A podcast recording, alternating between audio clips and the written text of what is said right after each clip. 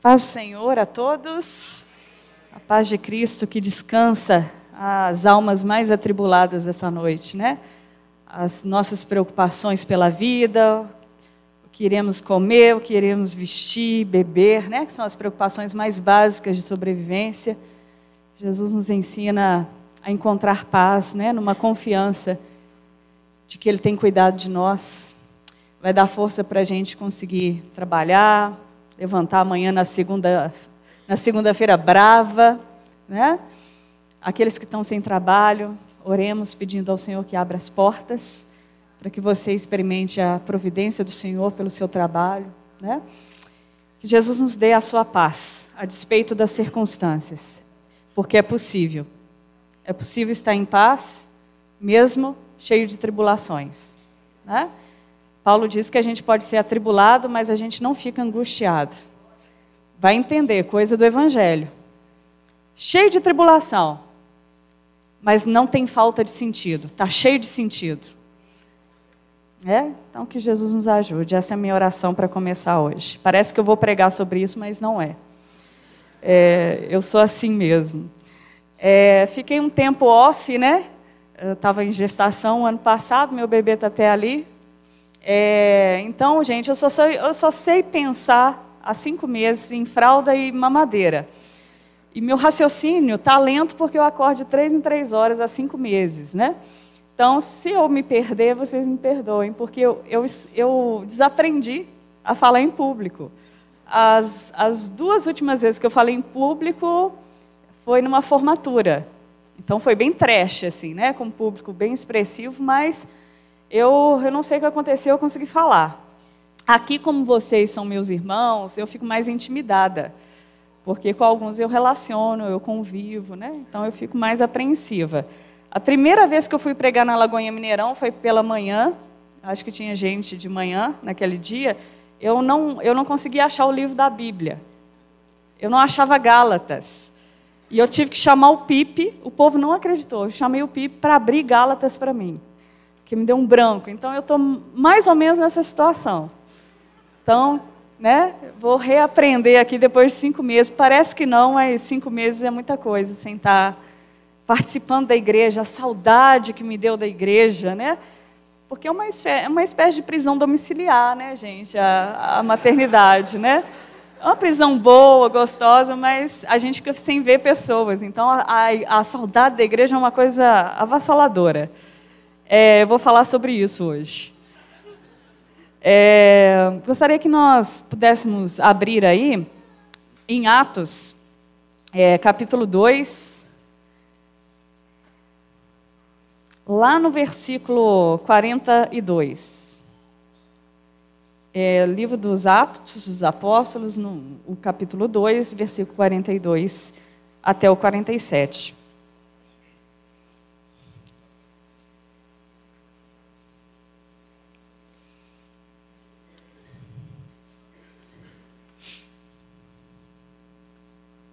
Eu vou fazer uma exposição mais é, com um tema temático. E pregar de forma temática é muito difícil, porque a gente precisa ter uma, um bom manejo do expositivo. Então, não é qualquer pessoa que consegue pegar o sermão temático, porque senão a gente faz um Frankenstein com ele. Então, se eu quiser falar de uma coisa aqui, eu junto um monte de versículo bíblico, vou lá atrás da Bíblia, daquelas Bíblias de concordância, cato todos os versículos que falam sobre o assunto, mas no final estou esgoelando o texto a dizer o que o texto não está querendo dizer. Né? Eu vou tentar fazer um esforço aqui muito grande para tratar uma questão temática usando dois textos quase de forma expositiva. Tá? Então, o primeiro texto é esse, depois a gente vai para a carta de João. Ok? Antes disso, vou orar, porque eu preciso, é um, uma questão de desespero. Tá?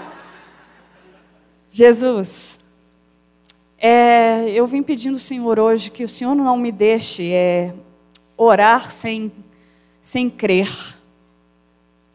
Não me deixe fazer as orações de forma incrédula. Me dá fé. E assim também peço para os meus irmãos. Não nos deixe orar sem crer. Não nos deixe cantar as músicas aqui que a banda ministrou sem adorar.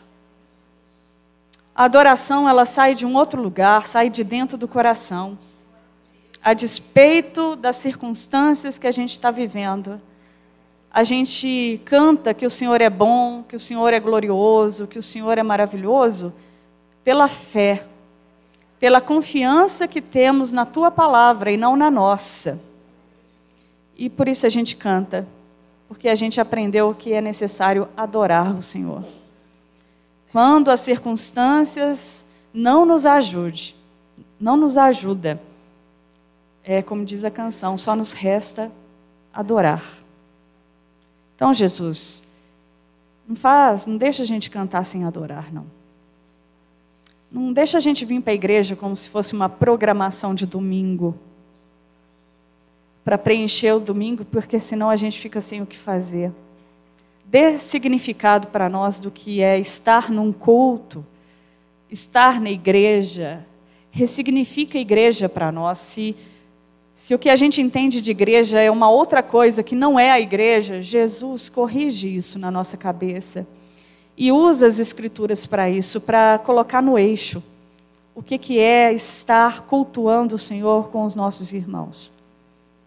Tira o curto-circuito que possa estar aqui na vivência, nos traumas que muita gente aqui tem de igreja.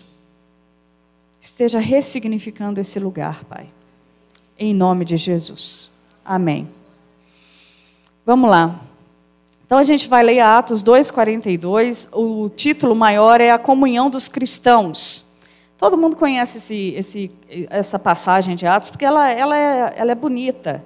Ela é o paradigma do que gostaríamos de ser. Né? Então vamos lá. E eles, os cristãos, se dedicavam ao ensino dos apóstolos e à comunhão, ao partir do pão e às orações.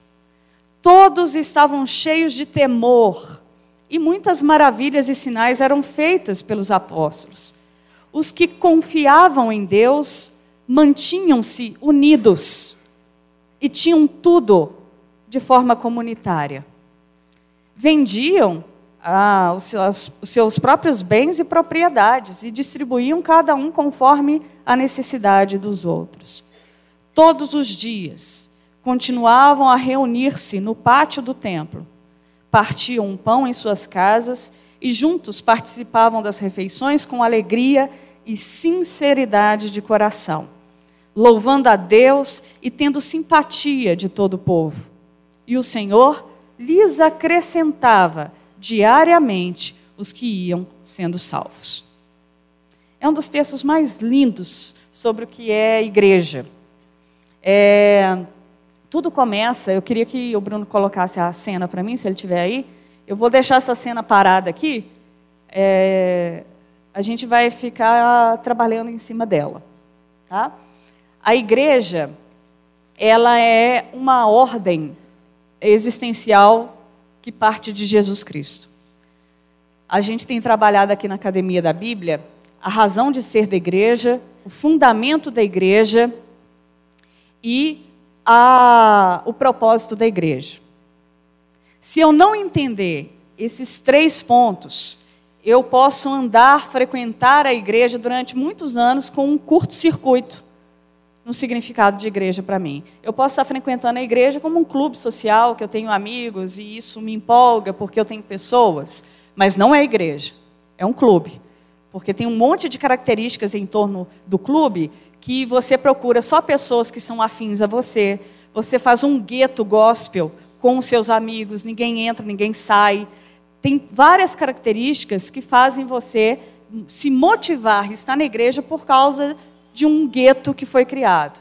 Isso existia na igreja de Corinto e Paulo manda uma carta específica tentando dissolver esses grupos, porque eles confundiram igreja com partidos, com grupos de afinidades, com um clube social.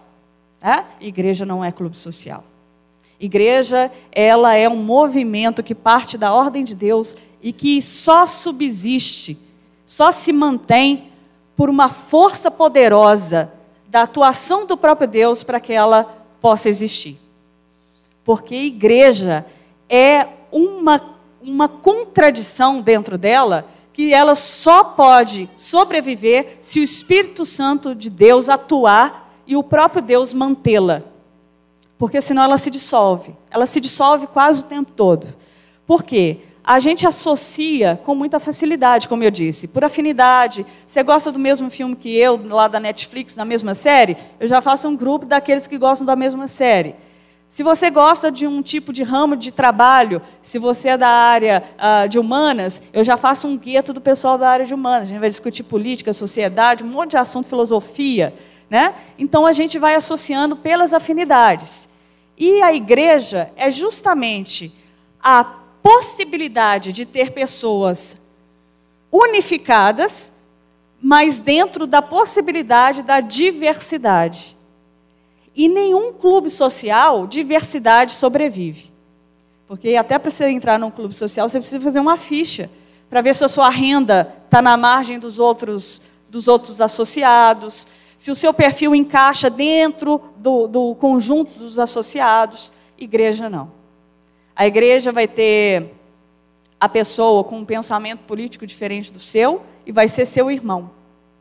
E você vai ter o mesmo pai e vai chamar o pai de Pai Nosso, porque ele é seu irmão, mesmo tendo divergências políticas. E num clube social isso não é possível. Ou você é de esquerda, ou você é de direita, ou você é de centro. Né? No, no conjunto do discipulado de Jesus, nós temos é, discípulos com características políticas divergentes. Pouca gente sabe disso, porque é preciso estudar o Novo Testamento para ver os grupos que existiam lá. Jesus praticamente pegou dois ou três representantes de cada expectativa política. E a gente tinha dois lá de extrema esquerda, que a gente chamaria hoje de petista. Jesus, hein? E Jesus teve que lidar com eles nas suas expectativas messiânicas, assim como tinha os de direita, que eram os herodianos, os que eram a, admiradores do Império Romano e faziam negociatas junto ao Império Romano para se manter Jesus chamou para si também representantes desse grupo. Tinha um grupo que era o escapista, é aqueles que queriam ir para a montanha, que esperavam um Messias místico, é, que descesse reluzente do céu e fizesse um milagre de lá mesmo. Tinha os místicos. Imagina, gente, quando Jesus saía para fazer compra. Se ele tinha que comprar alguma coisa, porque tinha vezes que Jesus saía, tinha vezes que os discípulos saíam. Imagina Jesus deixando esses doze sozinhos, elocumbrando sobre o reino de Deus. As perspectivas de esperança que eles carregavam eram divergentes. E aí Jesus teve que chegar em alguns momentos para apaziguar a confusão e o caos que se estabelecia na relação entre eles e para dizer: olha, queridos, meu reino não é deste mundo. E aí Jesus tinha que ultrapassar qualquer uma das expectativas. Ali, os doze é um espectro da diversidade da igreja. Né? E essa diversidade, é, eu tive uma professora que foi num congresso de liderança na Turquia. E ela falou assim: Renata, foi uma percepção do céu, do grande dia, em que todas as tribos, raças, línguas e nações vão estar juntas adorando aquele que é digno. Porque tinha o chinês do, do lado do nigeriano, um negro africano do lado de um amarelo oriental. E ele falou: é a coisa mais linda ouvi-los na sua própria língua, dizendo que ele era o único Senhor e Salvador. Isso é unidade, porque você tem uma diversidade, uma gama cultural imensa, unida somente em torno de uma pessoa: Jesus Cristo de Nazaré. Isso é unidade. Então, aqui a gente está vendo a igreja começando esse processo de implantar de fato, de operacionar o que Jesus deu como ordem. Vocês vão ser um, para que o mundo saiba que o Pai me enviou. E como que a gente vai ser um com tanta diversidade. As diversidades, gente, a gente tem que tomar cuidado, né? Porque a palavra, a palavra da vez no século 21 é diversidade. Né? Aí a gente entra no campo da diversidade moral. Não, não tem diversidade moral. Porque a moralidade, ela é contornada agora pela luz do Evangelho. Jesus vai te ensinar a ser ético, a cuidar do próximo, a ter compaixão, a ser misericordioso, a se comportar com cuidado com a vida do outro. Isso tudo é um contorno moral que Jesus vai trabalhando na vida daquele que começa a crer nele.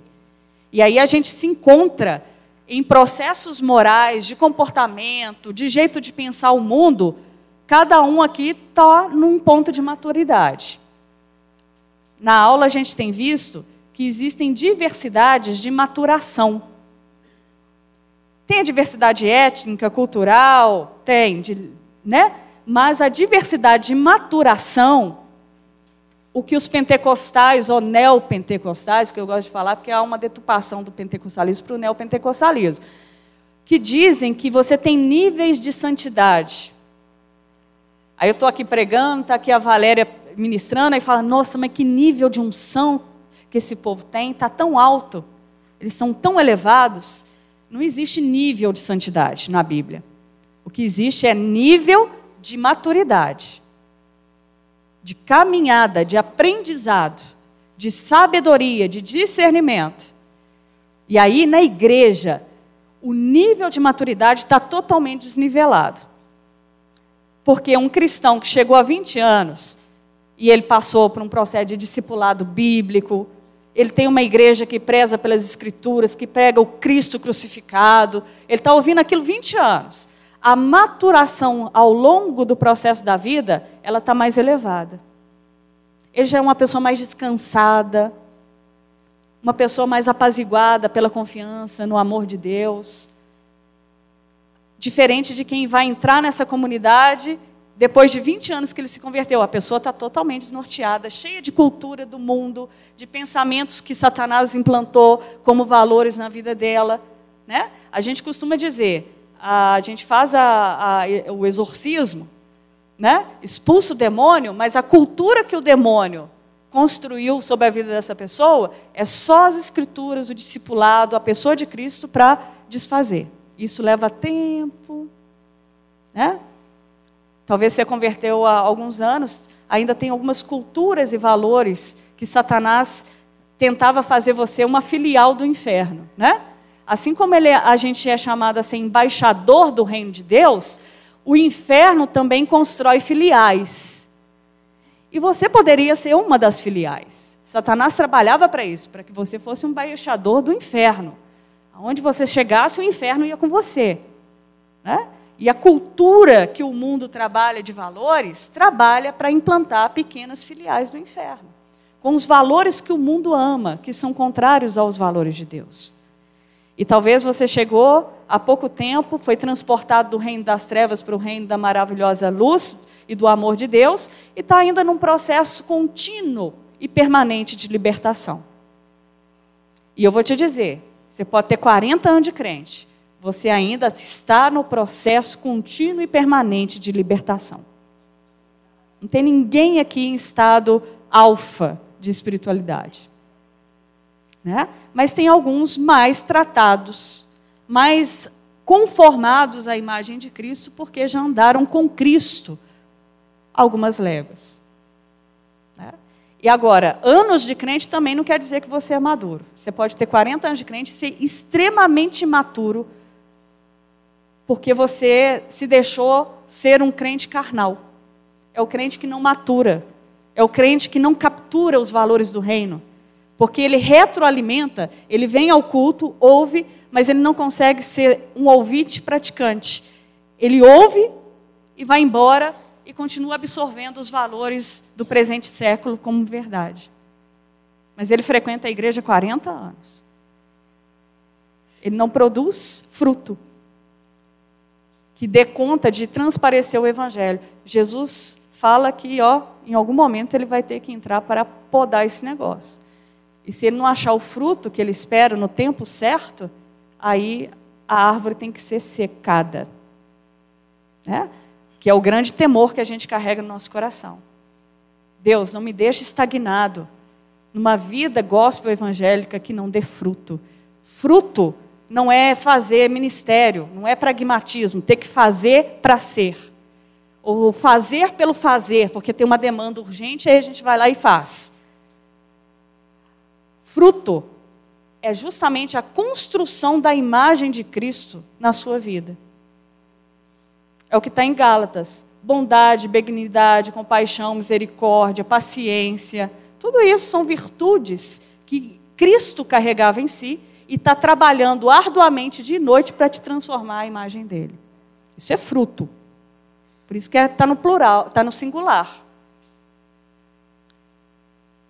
A gente fala que é uma mexerica, né? Porque tem vários gomos, mas é um fruto.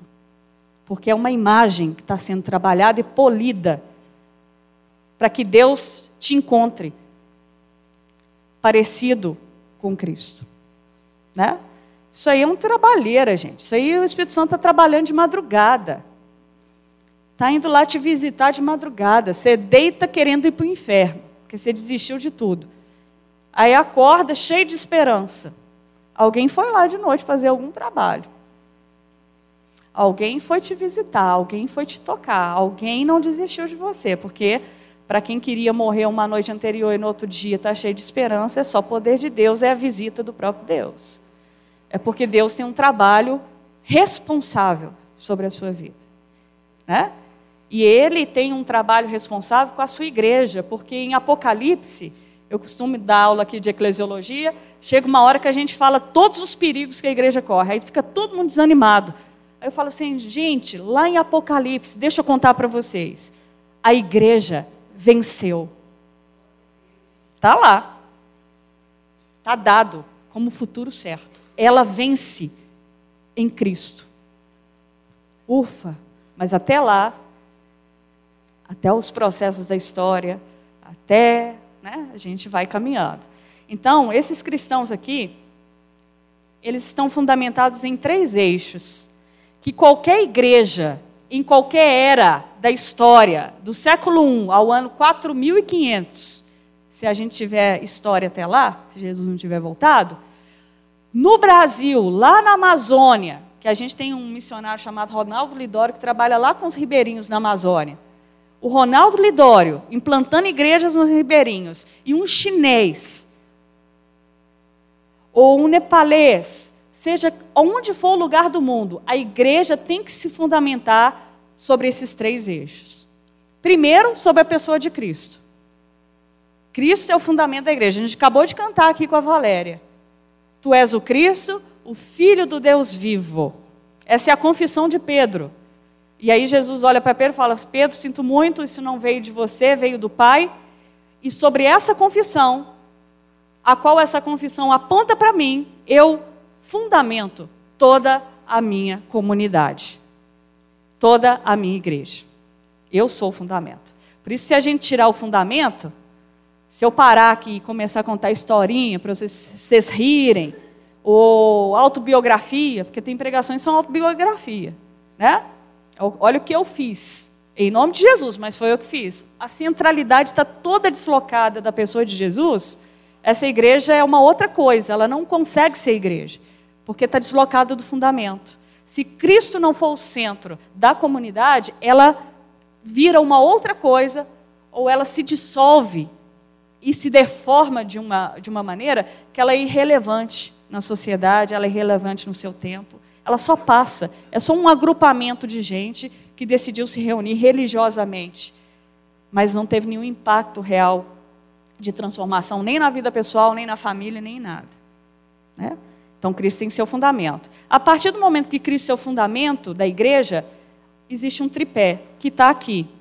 E eles se dedicavam. Gente, eu falo com os meninos aqui na academia da Bíblia. Falo, olha, se vocês fossem muçulmanos, que eu tenho uma admiração profunda pelos muçulmanos, pela dedicação, disciplina, claro que sobre a coerção, tudo sobre força, né? Sobre grande punição. Não é nem temor, é medo, né?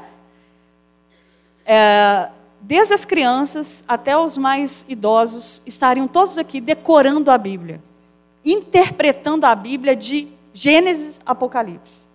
porque precisam saber o fundamento da fé, porque precisa ter um enraizamento do que creem. Isso eu admiro profundamente no mundo islâmico. Só que sob coerção, porque são obrigados a fazerem isso. E se você não se preparar no Corão, não souber o Corão, principalmente decorá-lo, você é, é considerado um, um, um incrédulo, um infiel em possibilidade. Aí eu fico pensando nos cristãos, né? A gente tem liberdade, porque esse é um preço caríssimo, é ter liberdade. É, Deus trabalha com a disposição do coração, com a vontade, com o querer. Mas a gente desatrela a vontade e o querer de uma necessária disciplina e dedicação. Porque a gente é livre.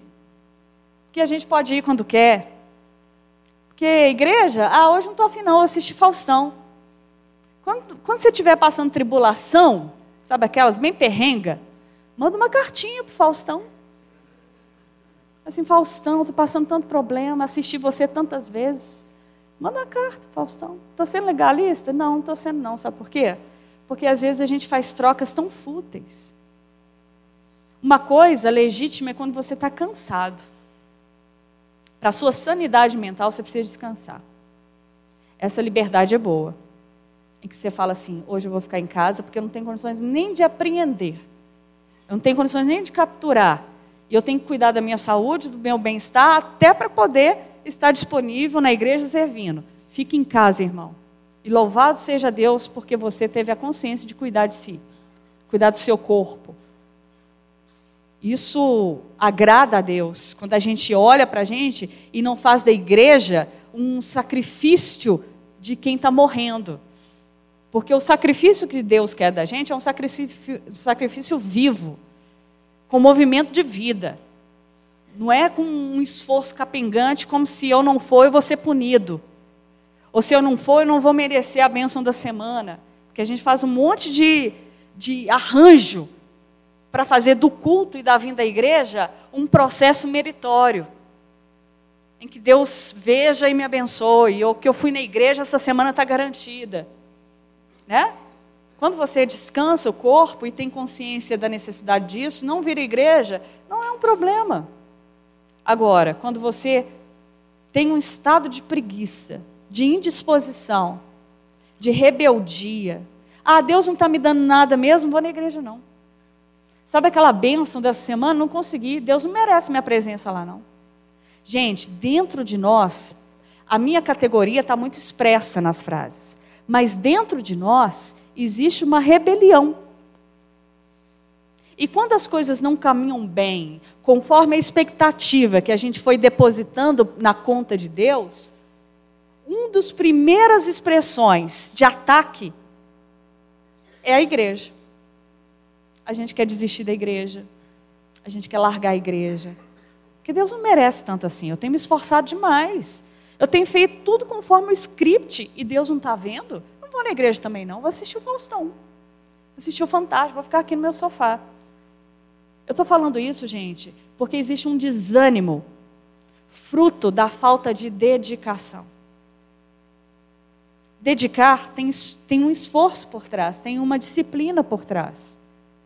E às vezes a gente é muito relapso é porque não tem ninguém nos obrigando sobre uma sanção de um raio cair na nossa cabeça. Porque se viesse sobre nós uma retaliação na segunda-feira, o fato da gente não ter vindo à igreja, a gente nunca deixaria de vir à igreja. Porque a gente é motivado, a gente com certas motivações, mediante uma retaliação. Aqui a gente tem cristãos reunindo porque encontraram numa experiência recente com o ressurreto. Eles viram que toda a história que foi contada para eles, a partir dos apóstolos, era verdade. Toda a história que Jesus anunciou sobre a salvação do mundo era verdade. E isso tinha uma força motriz de levá-los à dedicação nesses três aspectos. Às vezes a gente está num processo de incredulidade tão grande em relação a Deus por causa das negociatas que a gente faz aí com Deus e Deus não atende muito bem conforme nossos critérios. A gente fica meio decepcionado, meio fragilizado e fica num estado de incredulidade. E aí a gente começa a deixar de dedicar aquilo que é verdade a partir de Deus só porque aquilo, naquele momento, devido a uma circunstância muito dolorosa, não é verdade para mim. Quantas vezes a gente anda assim? Não, ok, o Pipe pregou lá na igreja. É a verdade de Deus. É a verdade da palavra de Deus. É Deus quem diz que é verdade. Né? Nosso coração se enche de fé. Dependendo das circunstâncias, quando a coisa não nos agrada na relação com Deus, a gente começa a desconfiar se essa palavra é tão verdade assim. E começa a não sentir que é tão verdade para nós aquilo que a gente tem que atribuir como a verdade, porque é verdade de Deus. Por exemplo, Deus é bom. Isso é do caráter dele.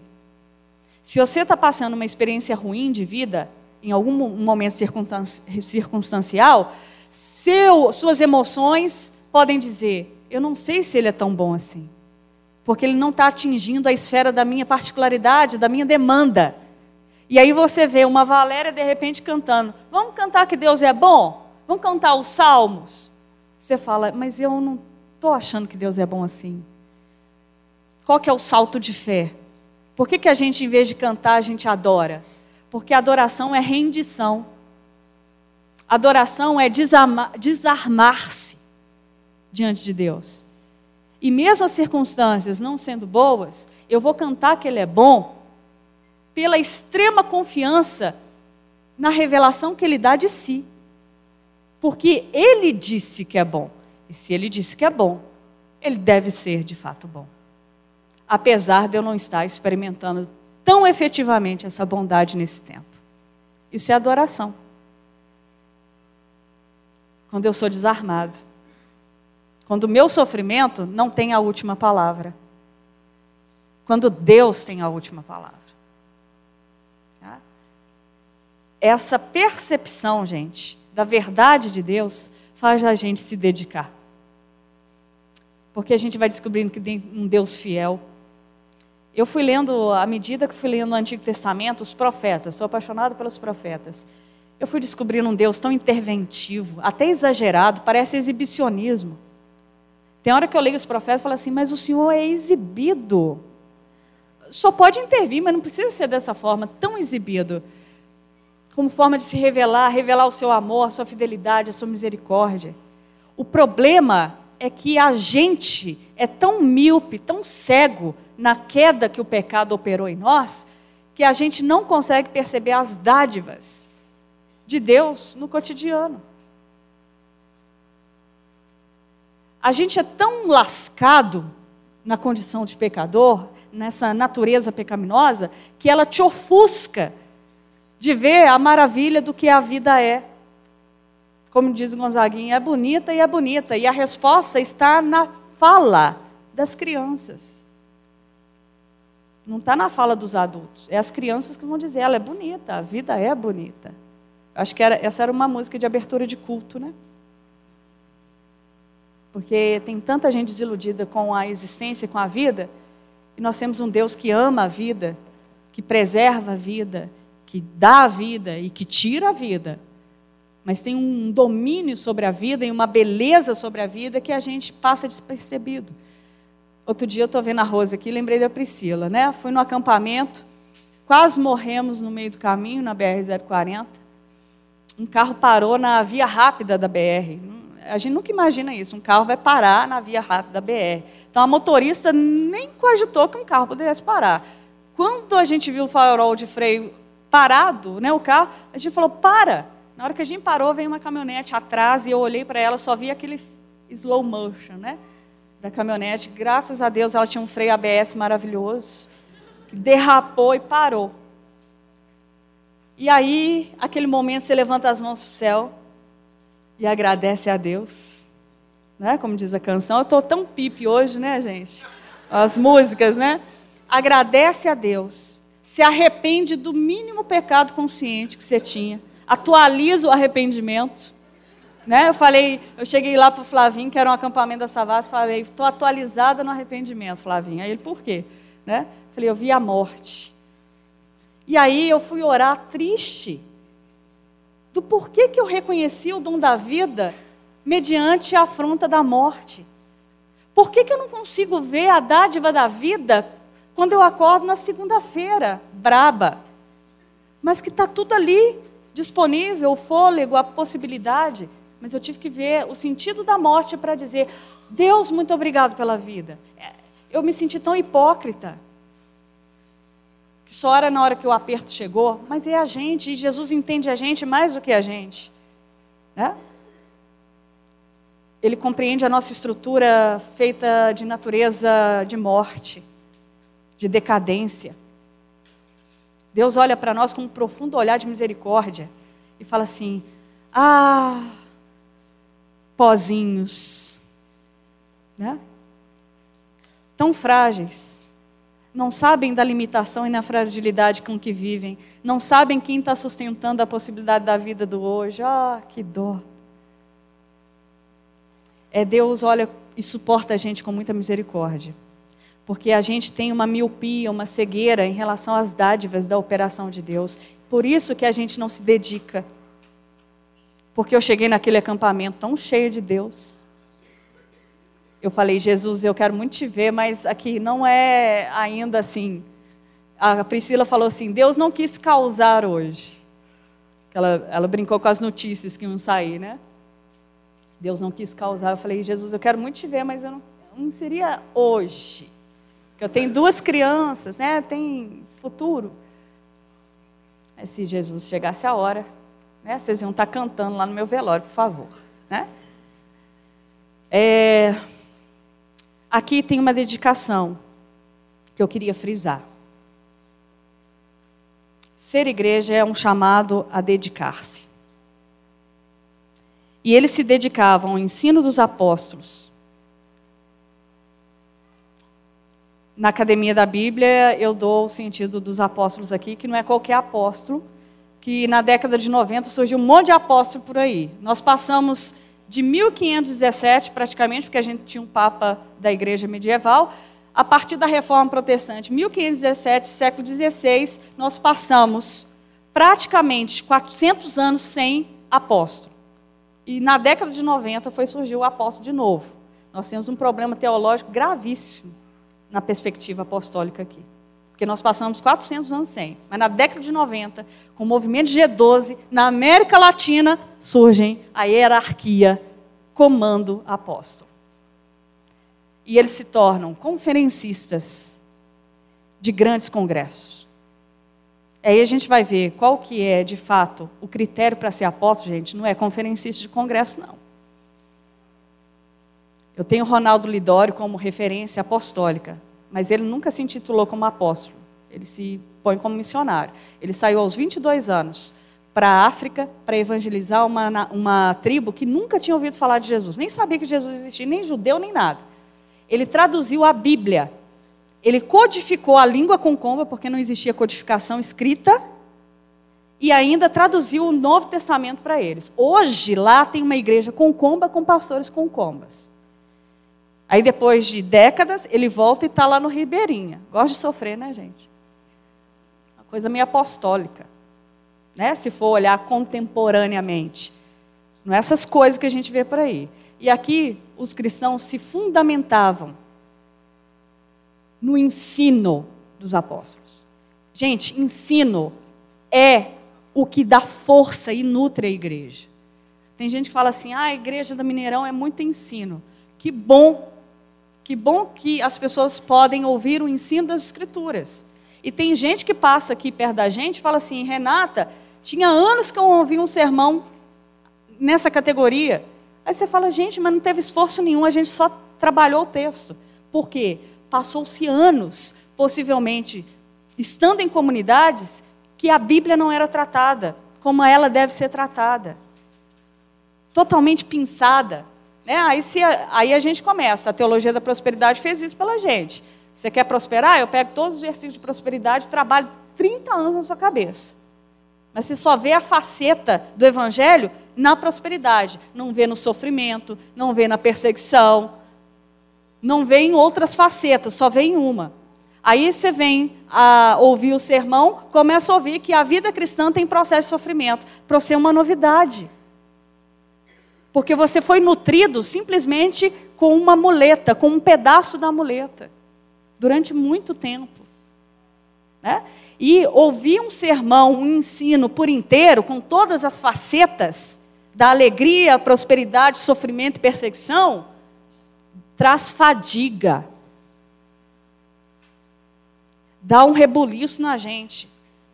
Não dá vontade de ir muito na igreja, porque vai mexer em coisas que eu não queria que mexesse a dedicação ao ensino dos apóstolos e a comunhão. Comunhão, aí eu vou para o texto de João, para a gente finalizar.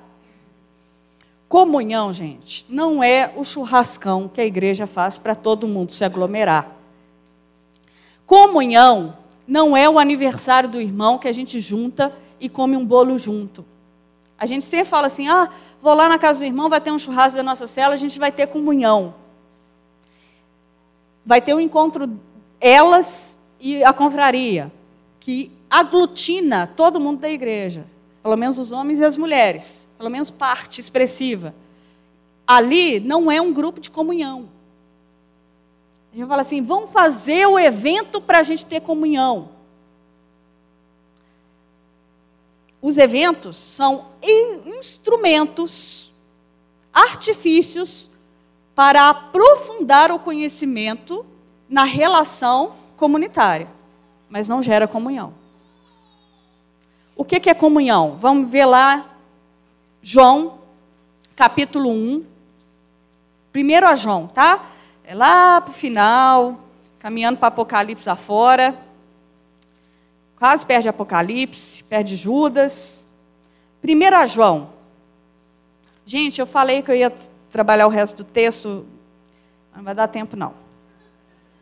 É, só, é bem eu mesmo. Eu falei que eu não, eu não sei pregar, eu não sei lidar com 40 minutos. Eu preciso de duas horas. E tem que ser em sala de aula, né? Para eu desenhar. Então vamos lá. É, nós, o, o, o capítulo 1, só ver o tempo aqui. Versículo 10. Vamos aqui do 5 até o, 10, tá? É, primeira carta de João, capítulo 1, versículo 5 ao 10. Esta é a mensagem que, deles, que dele, Jesus Cristo, ouvimos e transmitimos a vocês. Deus é luz, nele não há treva alguma, não há escuridão alguma. Se afirmar, afirmarmos que temos comunhão com ele, mas andamos nas trevas, mentimos e não praticamos a verdade. Se, porém, andarmos na luz, como Ele na luz está, temos comunhão uns com os outros. E o sangue de Jesus, seu Filho, nos purifica de todo pecado. Eu vou deixar, vou terminar aqui no, no versículo 7.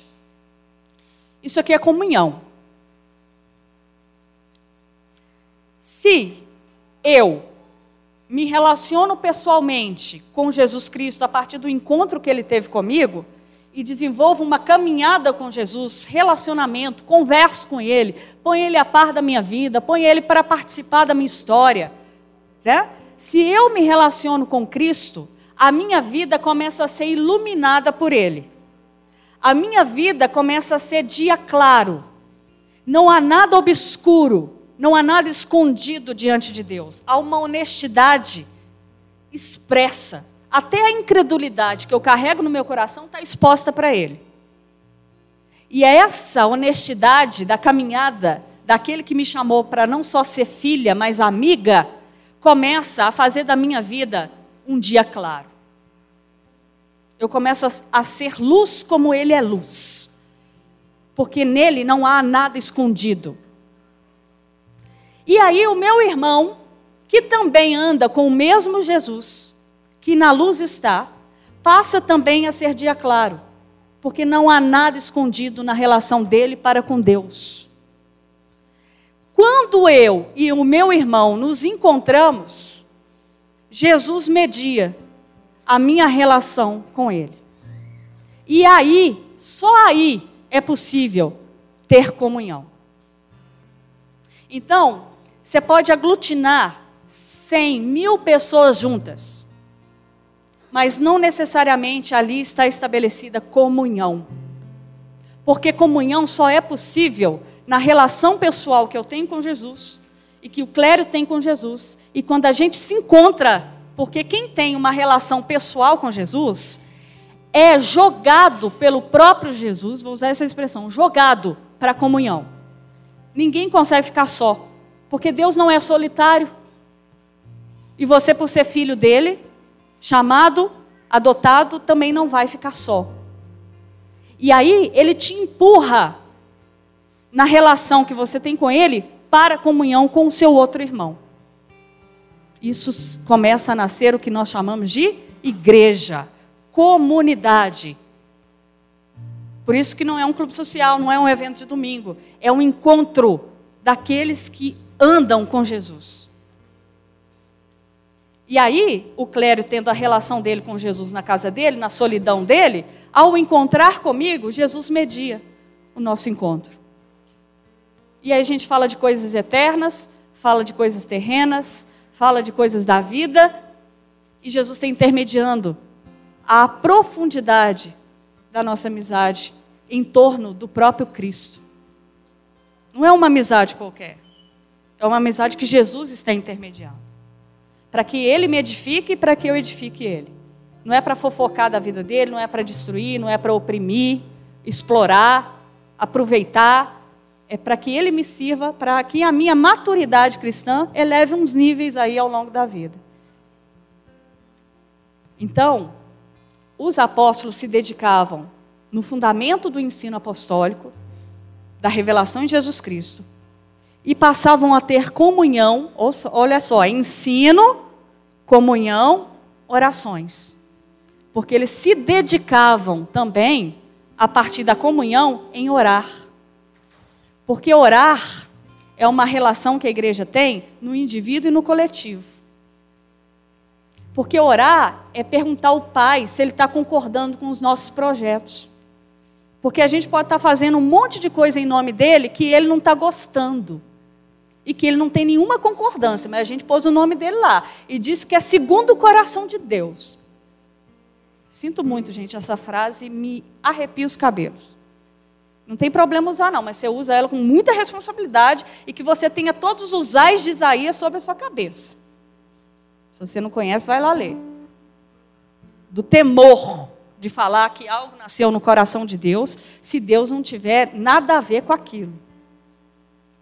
E aí a comunidade tem uma responsabilidade nas orações comunitárias e individuais buscar Jesus, o senhor está gostando desse negócio mesmo? O senhor está nisso?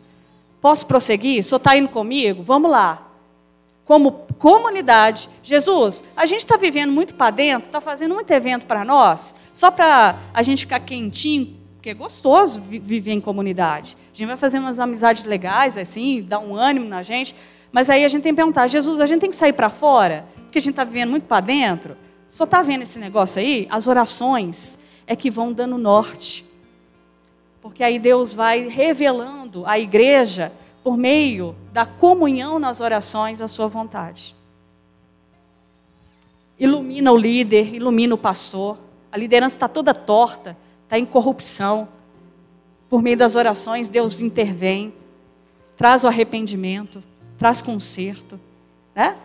Então, gente, uma comunidade que só ensina e não ora, ela tem uma tendência de ficar fria, no sentido de somente recitar o conhecimento. Ela sabe muito, muito, mas ela não tem o vigor, não tem a vitalidade de perceber a necessidade do outro, de perceber a necessidade de fazer missão. Ela fica letrada, mas ela se esfria no movimento vitalício, na vitalidade do Espírito, para a gente fazer o serviço do reino de Deus ser operante. Mas uma igreja que só ora.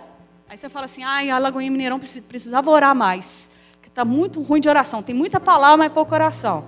Mas uma igreja que só ora, na hora que chega um falso mestre e começa a ensinar um monte de baboseira, cai todo mundo na lábia.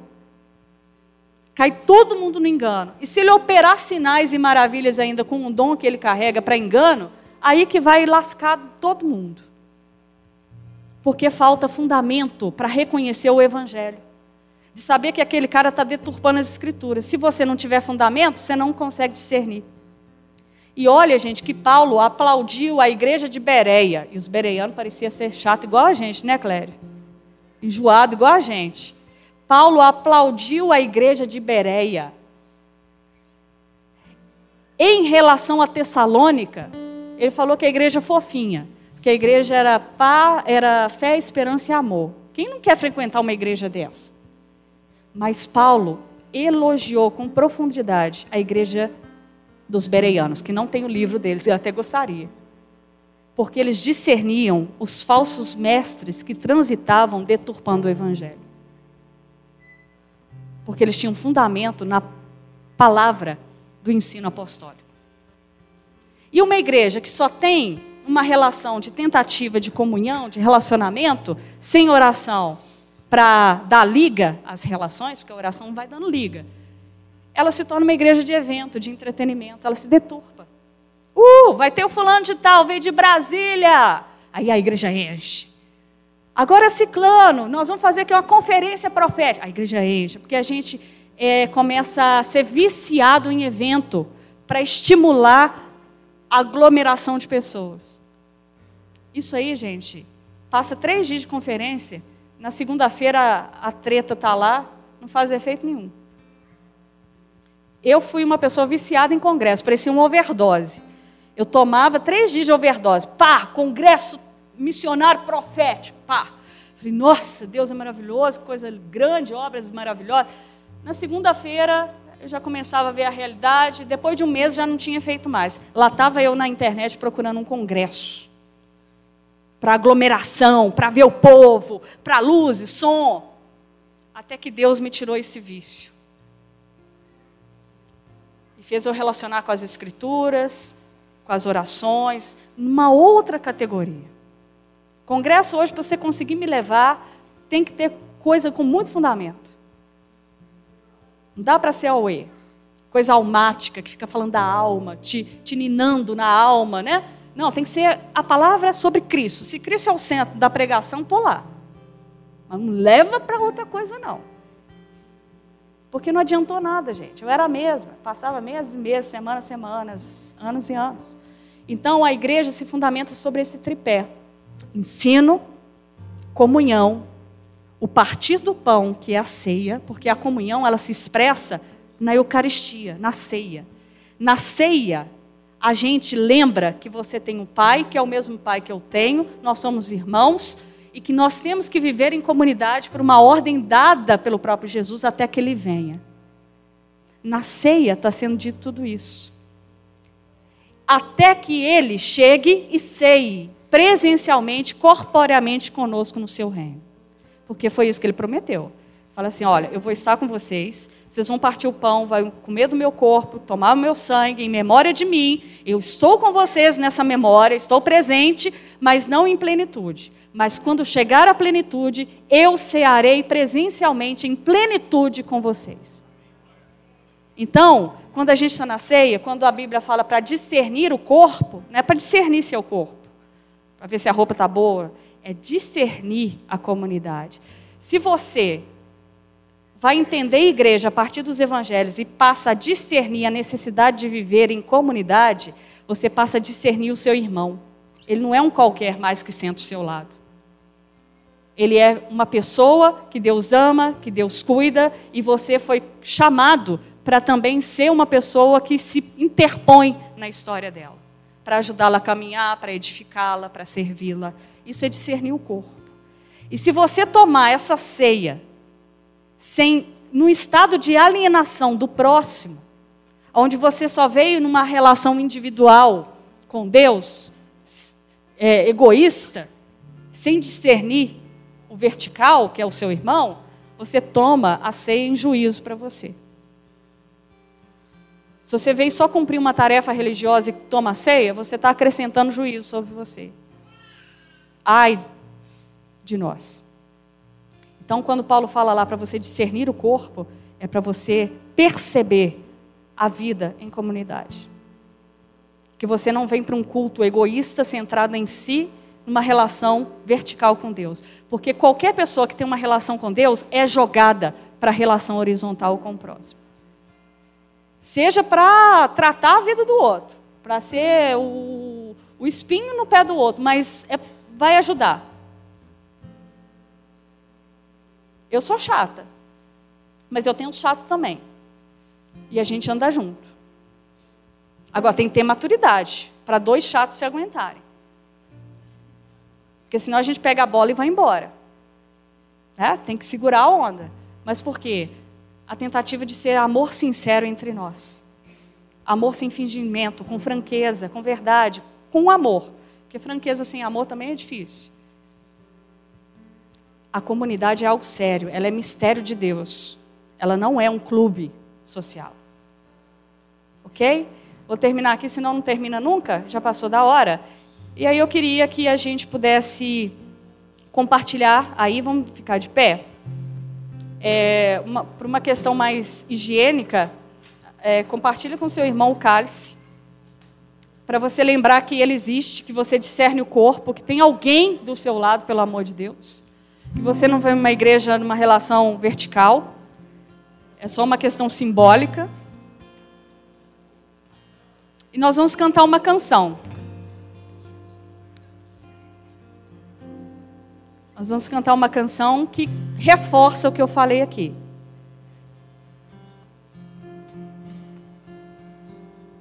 Esse é o sangue é a carne representada em memória daquele que um dia vai cear presencialmente em plenitude conosco.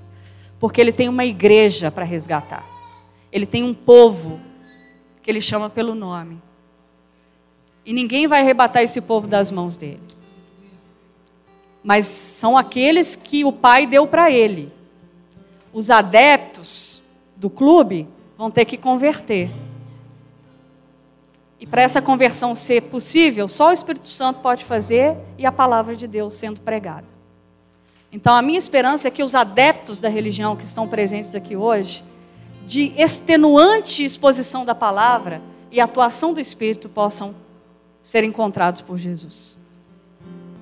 Agora, aqueles que já foram dados pelo Pai a Cristo, podem tomar a ceia com essa esperança, até que Ele venha.